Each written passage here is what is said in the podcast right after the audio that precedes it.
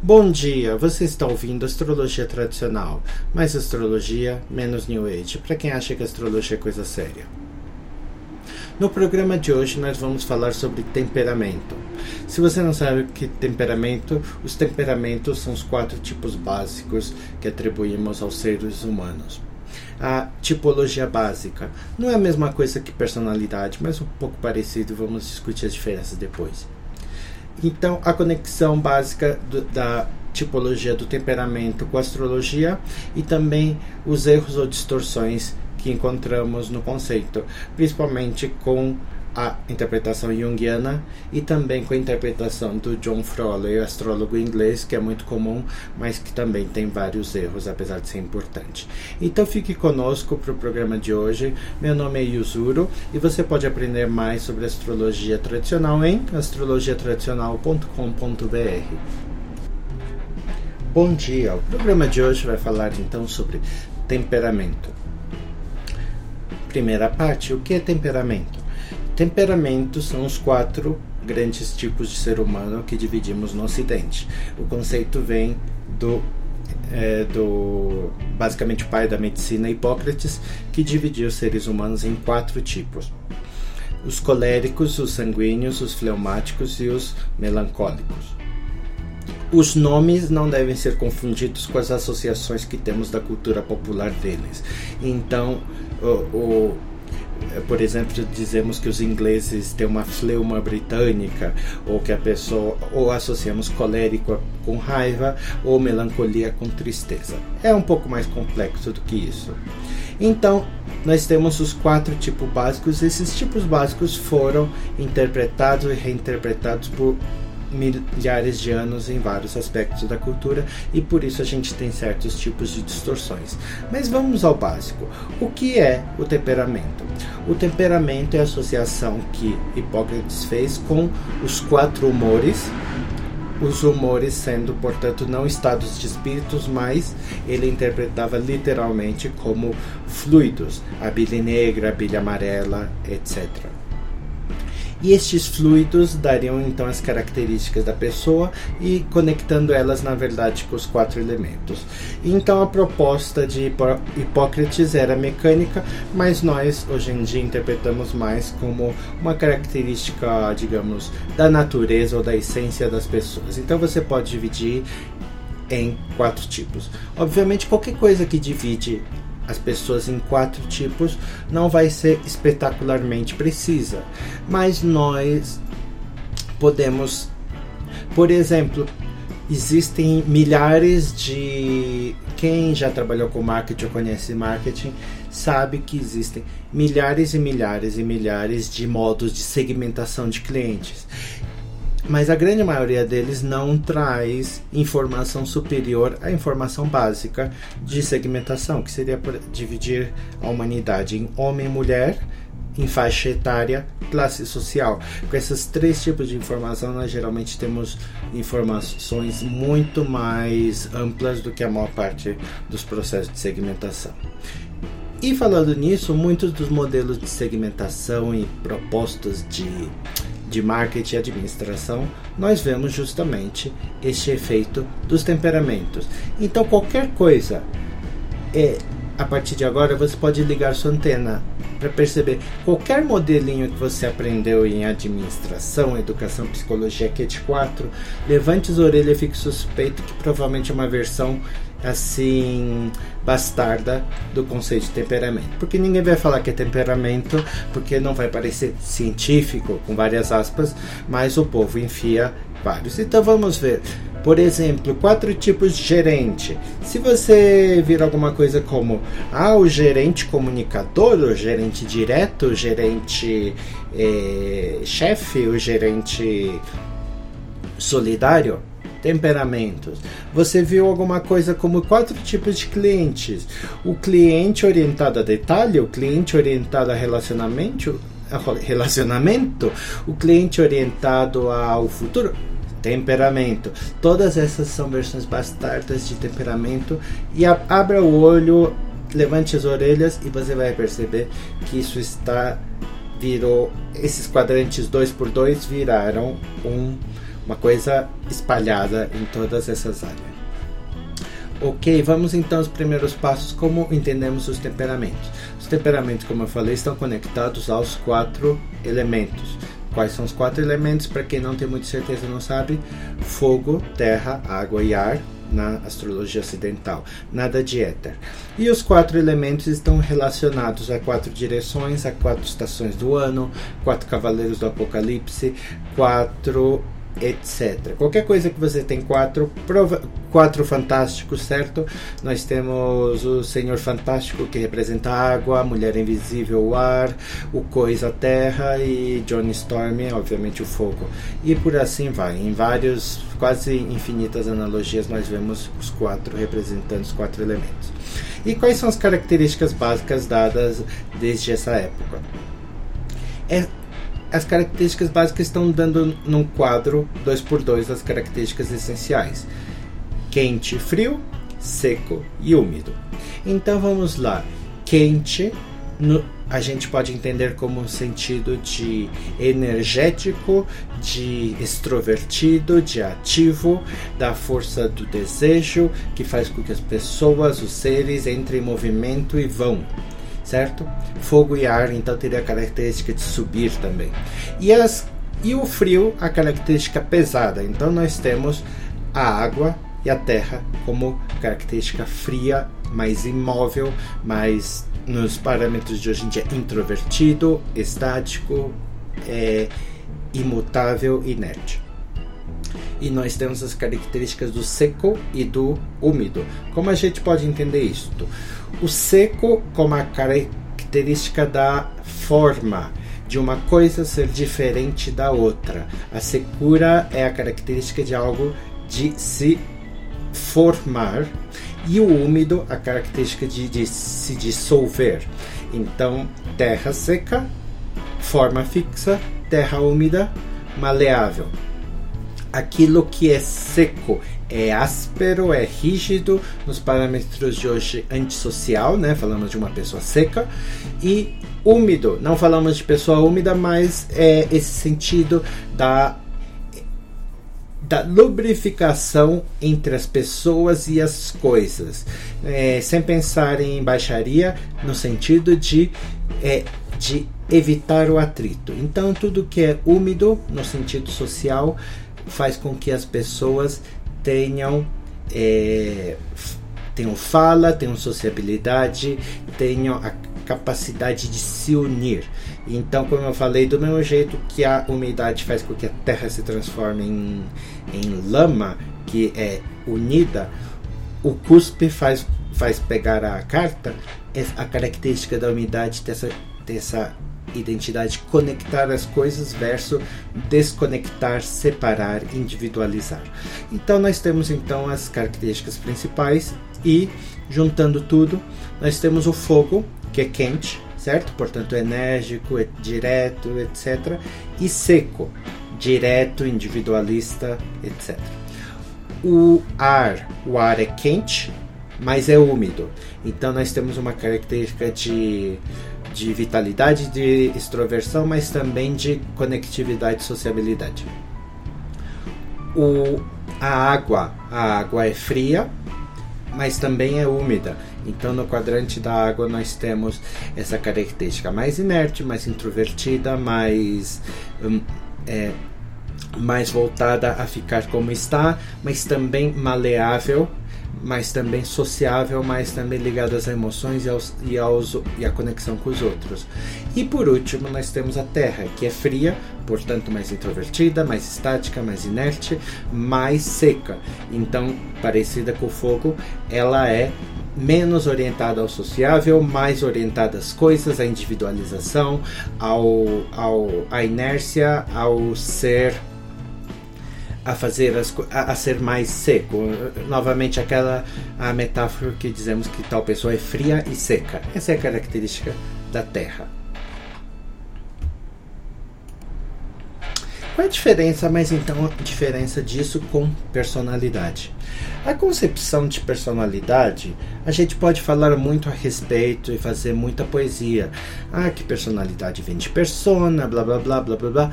Só que no meu entender, cada vez mais o nosso conceito de personalidade está muito ligado a coisas como identidade pessoal. Então, se a pessoa se identifica ou não com tais traços, tanto que ela se apresenta socialmente quanto internamente. Então, a pessoa se identificar com palavras como extrovertido, introvertido, emocional, intelectual, muitas vezes tem tanto sentido quanto o fato de se a pessoa se identifica como ser fã de Star Trek ou fã de heavy metal. São palavras que as pessoas se identificam e é isso que elas vão colocar nos seus perfis de personalidade de par perfeito.com e coisas assim. Já o temperamento a gente encara como uma característica mais intrínseca, que não é apenas personalidade.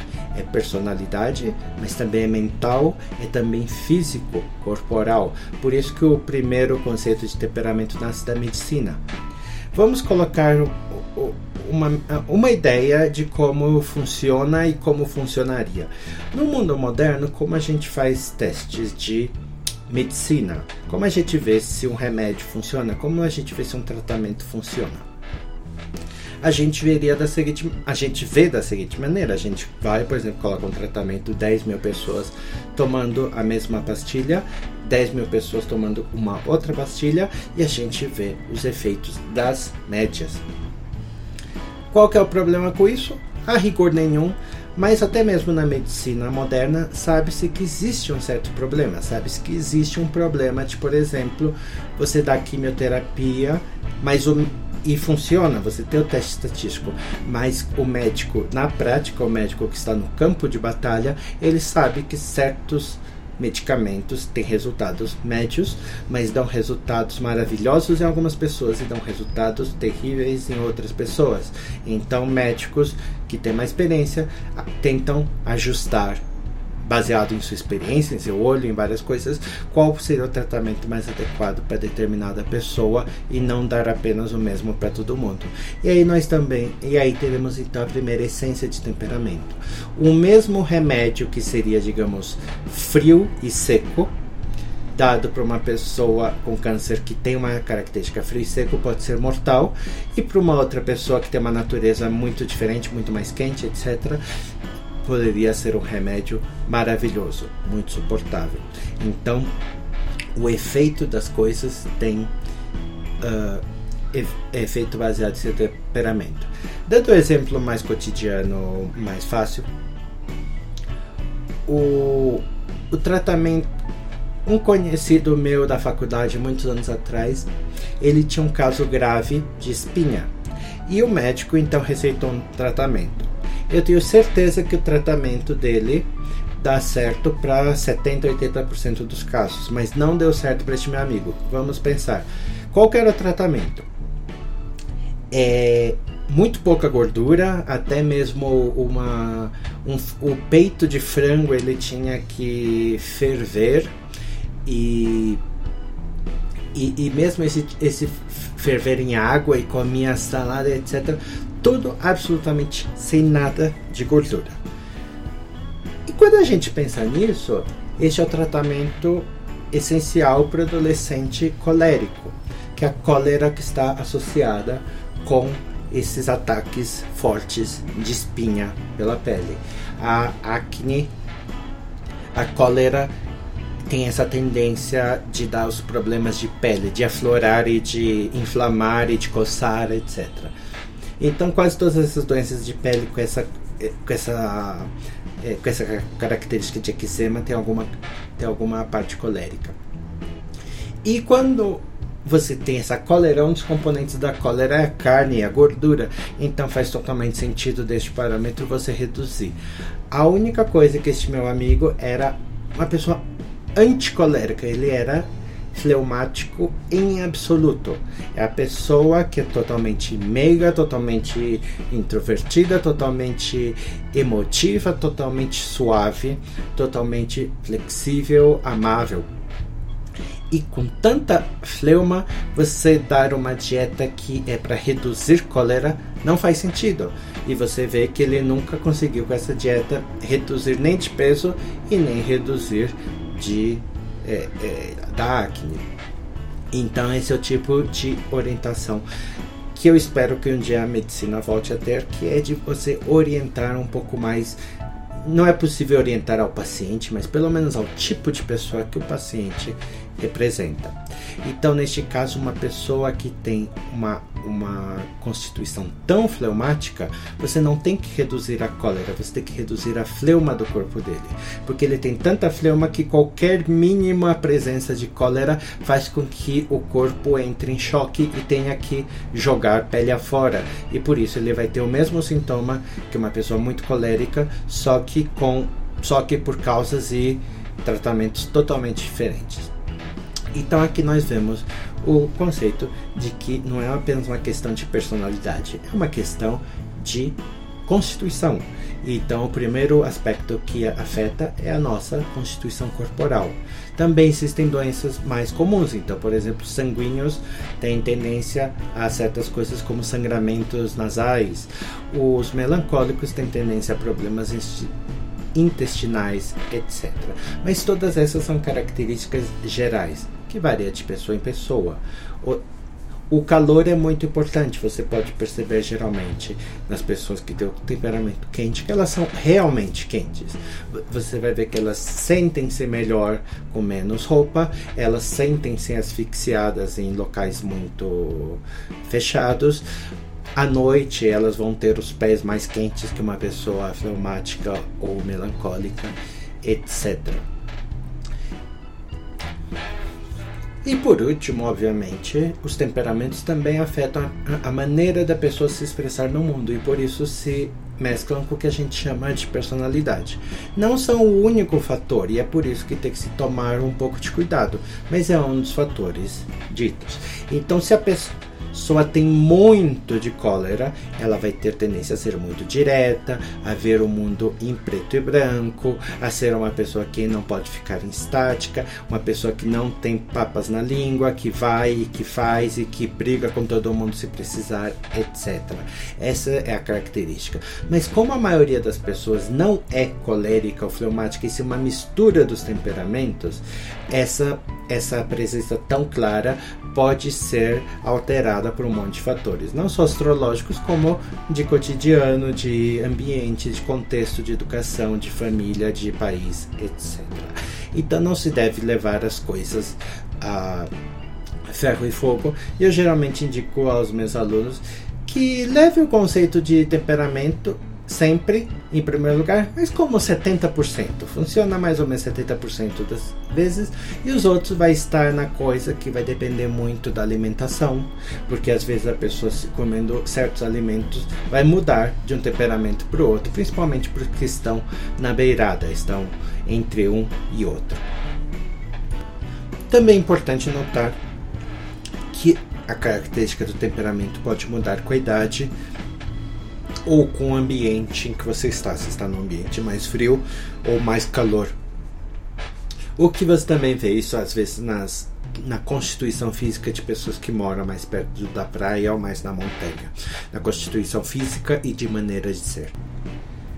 Bem, vamos então entrar na questão dos erros comuns. Como eu falei, o conceito de temperamento entrando na cultura popular é muito comum que surjam então distorções.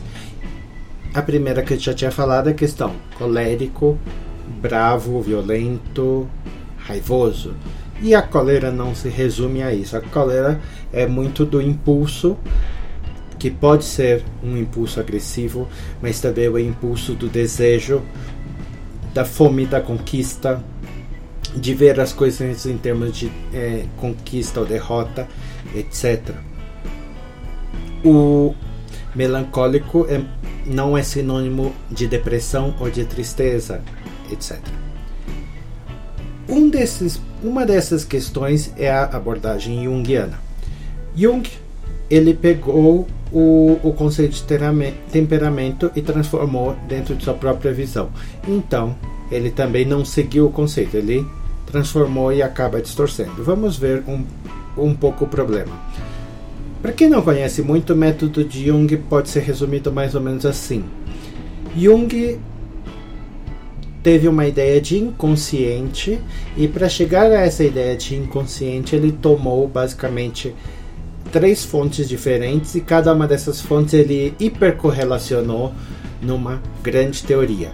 Então as imagens que ele pegava de sonhos de pessoas normais, de pacientes esquizofrênicos delirantes e combinando com imagens que ele encontrava em diversas fontes de mitologia, alquimia, etc. Então, dentro desse contexto, Jung interpretou todos os sonhos que as pessoas têm que envolve quatro elementos, por exemplo, três pessoas em volta de uma mesa mais o sonhador, ou quatro pessoas em volta de uma fogueira, etc., como uma interpretação dos quatro elementos, dos quatro temperamentos, de quatro partes de si que formam uma imagem de totalidade. Até aí tudo bem. Na, mas na segunda interpretação de Jung, que ficou famosa no teste que acho que todo mundo já fez os testes de 16 padrões de personalidade, que tem o INTP, EF, TJ, etc., que por si também é uma distorção de Jung. Nós já temos uma outra ideologia.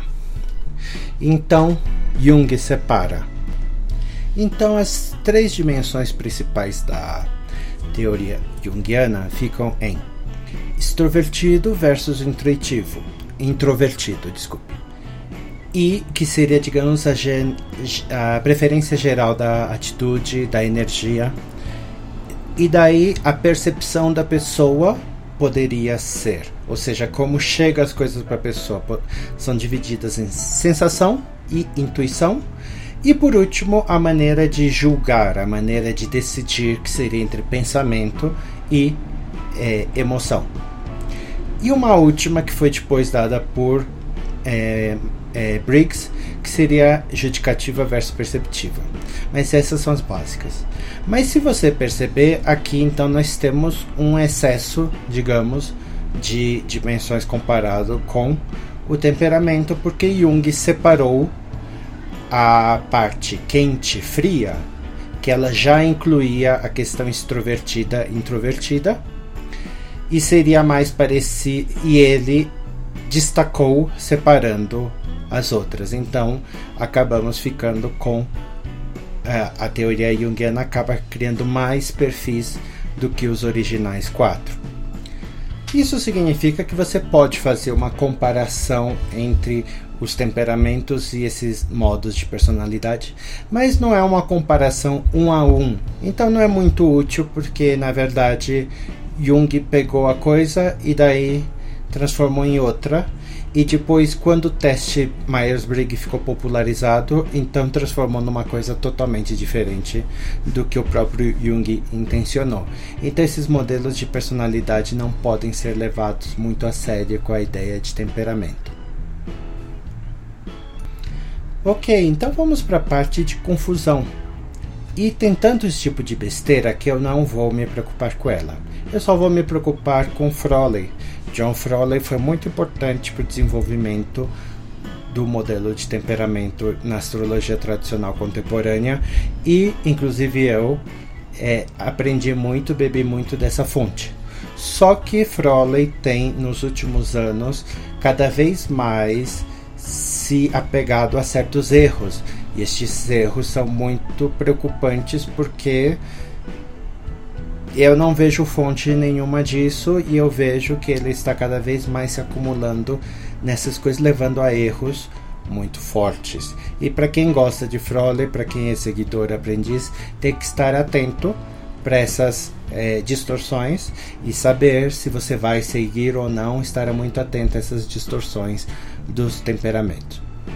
Ok, vamos lá. Como eu falo como eu falei, a questão principal dos temperamentos são as qualidades é, quente, frio, úmido e seco. Vamos ver o que Froley tem dito. O primeiro problema que ele tem dito, o primeiro erro que eu quero apontar é o seguinte: a questão de a, o mental. Froley tem seguido uma hierarquia que é a seguinte: uh, coléricos, soldados, uh, fleumáticos escravos e melancólicos fazendeiros e sanguíneos escribas. Isso é uma alegoria que foi usado por muito tempo, mas como todas as alegorias, não passa de uma metáfora, uma analogia e não vai até a essência do caso. Então é uma alegoria de como dividir a sociedade em quatro castas, mas não nos traz nenhuma informação útil sobre o processo. Ah, principalmente dizer que melancólicos nasceram para ser fazendeiros ou e fleumáticos para eh, escravos traz um monte de confusões que teríamos que ver numa sociedade que não tem, não pode mais, principalmente hoje em dia que não se pode mais dividir dessa maneira. Então vamos pensar, então o primeiro problema. Sanguíneos como escribas. Froley tem pego muito a questão do sanguíneo com a questão mental e escriba mental, escritor. Então ele sempre fala da função mental. Escritores, é, é, pessoas que pensam, que raciocinam, que discutem, etc. E essa é uma formulação basicamente errada e que tem pouco a ver com o que nós pensamos sobre o sanguíneo e comparado com o que era o sanguíneo da antiguidade. Então vamos pensar por quê? A natureza do sanguíneo ela é quente. E quente é extrovertido, é em movimento, é desejo, é ação. E o úmido é social, procura fazer ligações entre essas coisas. A imagem do escritor, a imagem do cientista, ela não é essa. A imagem da pessoa que vive em seus pensamentos, que vê tudo pelo pelo pensamento, pela lógica, é a imagem do Sheldon Cooper, de Big Bang Theory, que é o que a gente refletiria, como a gente refletiria essa imagem em palavras do cotidiano. Ah, ele é uma pessoa fria, ele é uma pessoa seca, certo? Que é a pessoa que tem baixa sociabilidade e mais para o mundo introvertido. Essa é a ideia de do que a gente chama da função mental, esse é um dos problemas da interpretação junguiana que alterou essas duas dimensões. Eu não quis entrar em detalhe, mas foram basicamente eles mudaram bastante. Daí nós temos que qual é a nossa imagem então da pessoa mental, do cientista louco, do, do escriba, do escritor, um Stephen King, por exemplo, uma pessoa isolada, lá escrevendo, seca, fria, etc. Qual que é a função mental do sanguíneo? A função mental do sanguíneo eu consigo lembrar no momento de Sex and the City. Acho que nos primeiros capítulos que a mulher, quando ela conhece o Mr. Big, e que daí ela descreve Mr. Big como muito inteligente. E eu pensando, que diabos foi que o homem falou para ter qualquer tipo de rasgo, para qualquer tipo de, de, de, traço que você caracterizaria como inteligente. E eu cheguei a concluir, e eu estava pensando, cheguei a conclusão, ah, ela quer dizer bem vivido, bom vivant. Uma pessoa, uma pessoa que sabe falar, que é atraente ou divertida, que conta piadas e é, conhece o nome de vinhos, etc. O que tem pouquíssimo a ver com o que você chamaria de inteligência num contexto de QI, por exemplo. Então essa é, a inteligência do sanguíneo, essa inteligência, vamos com umas aspas, do Mr. Big, uma atitude social. Na verdade, o sanguíneo tem muito mais a ver com o complexo, por exemplo, de Peter Pan do que com o cientista no seu laboratório. Então, quanto mais Froley se dedica a colocar características mentais e do pensamento na versão sanguínea, mais ele, ele distorce a interpretação por um ponto que fica difícil de você sustentar, porque pouco, na verdade, eu tenho vários casos de mapas que você pode ver que o excesso de sanguinidade é um grande componente para você explicar coisas como fracasso escolar, porque a, a, a, a possibilidade de você ficar com a bunda numa carteira ouvindo coisas que você não quer saber é uma característica da melancolia. A melancolia que lhe dá esse sentimento que seja de dever ou de, ou de concentração, que é totalmente contrário ao que os sanguíneos naturalmente têm. Os sanguíneos naturalmente têm o que eu, eu chamaria hoje em dia de distúrbio de atenção. Novamente, bem contrário ao que Froley quer dizer. Depois disso, nós, também é importante pensar na questão do fleumático. Por que o fleumático? Porque, porque Froley, novamente partindo da analogia errada, de que fleumáticos escravos, então ele inventou o quê? Por que escravo? Porque são escravos do desejo. E daí ele tem colocado consistentemente em suas aulas que a característica principal do elemento fleumático é o desejo e por isso algumas associações que tem com comida, com bebida, alguns vícios, etc.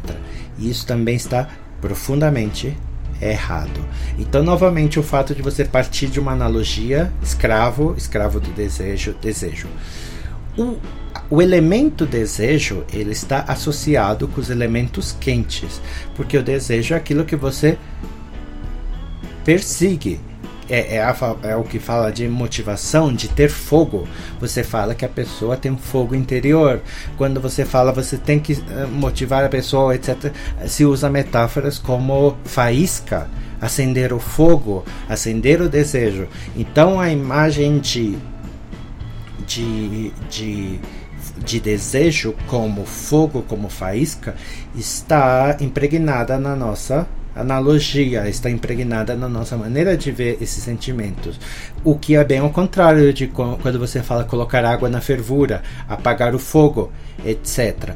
O elemento água, por sua natureza, é um elemento de pouco desejo e por isso que ele, por exemplo, evita conflito. Ele se amolda, ele se é, a água você, ela se adapta ao recipiente que ele está e, portanto, evita conflito. A, a, o elemento, a umidade e o frio elas servem para combater o atrito. Ele, mas, em compensação, ele também apaga o desejo. Ela não tem um desejo por si próprio. Então, quando Frole fala, compara a questão de fogo, é, desculpe, a questão da água como elemento do desejo, ele novamente está fazendo uma coisa que é bem o contrário do que deveria ser e, portanto, perigoso. O elemento que, por natureza, seria o de mais desejo é o elemento fogo e, em menor caso, o sanguíneo. Mas, principalmente, o fogo, que não tem a umidade do ar e, portanto, tem menos limites e menos empatia, é o que tem maior tendência a perseguir seus desejos, qualquer que sejam as consequências. E mesmo os e os sanguíneos têm bastante calor, mas são mais úmidos, então eles têm tendência a, a ser muito em movimento, estar em movimento mesmo que não tenha uma direção tão grande. Os melancólicos são mais frios, mas sendo secos são extremamente consistentes. Então, o menos que tem menos a natureza do desejo é os fleumáticos.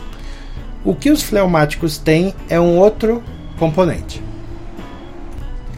Na verdade, eu acho que Robert Zoller, o astrólogo medieval muito conhecido, ele fez uma, ele fez é, uma descrição muito melhor dos temperamentos do que Froller. Então, por exemplo, os signos de natureza quente, que são signos coléricos e sanguíneos, eles têm a natureza do desejo. E os signos de natureza fria, que são melancólicos e é, fleumáticos, eles têm a natureza da necessidade a necessidade ela não é proativa, ela é reativa e tem a origem principalmente no temperamento fleumático da natureza do medo. Então, se a se o colérico, por exemplo, tem uma natureza de desejo e que, portanto, toma, uh, precisa, por exemplo, do álcool, como a, a metáfora de se resfriar, tirar aquela, aquela cólera toda, o fleumático ele tem a natureza é, oposta, ele não tem ele não tem essa essa cólera que é apagada. O que ele tem é excesso de fleuma que ele tenta retirar colocando mais fleuma. Espero que faça sentido, mas isso é uma das maneiras que a gente pode combater é, um, um, um, um humor dentro do próprio corpo. Então, a natureza do fleumático ser uma natureza de medo, a gente interpreta como uma natureza de necessidade e, portanto, uma natureza de apego e de pouca confrontação, e por isso que o o, o fleumático quando entra num caminho autodestrutivo. Este caminho autodestrutivo pode ter muito a ver com vícios, porque tem essa natureza de apego e de descontentamento com as próprias coisas, mas sem aquela, aquele desejo de fazer algo que. sem ter um desejo, um objetivo que mude a situação, já que o seu a sua natureza é mais introvertida e ao mesmo tempo ligada às emoções e ao ambiente social, sendo o mais, o mais instável e, e fluido, mas também inconsistente de todos os temperamentos. E é isso por hoje. Se você, essa é só uma pinçadela do conceito de temperamento. Nós temos bastante mais no nosso site www.astrologiatradicional.com. Basta você colocar na ferramenta de busca e você pode achar vários outros é, artigos e links falando sobre o conceito. E se você quiser saber sobre essa palestra do Frole que eu falei, que ele discute a questão do temperamento, Uh, com várias coisas positivas interessantes, não só as coisas que eu critiquei, mas várias uh, coisas interessantes. Você pode achar alguns artigos e uma aula que se pode dar download no site dele, johnfroley.com. Então é isso, senhores. Até, até mais.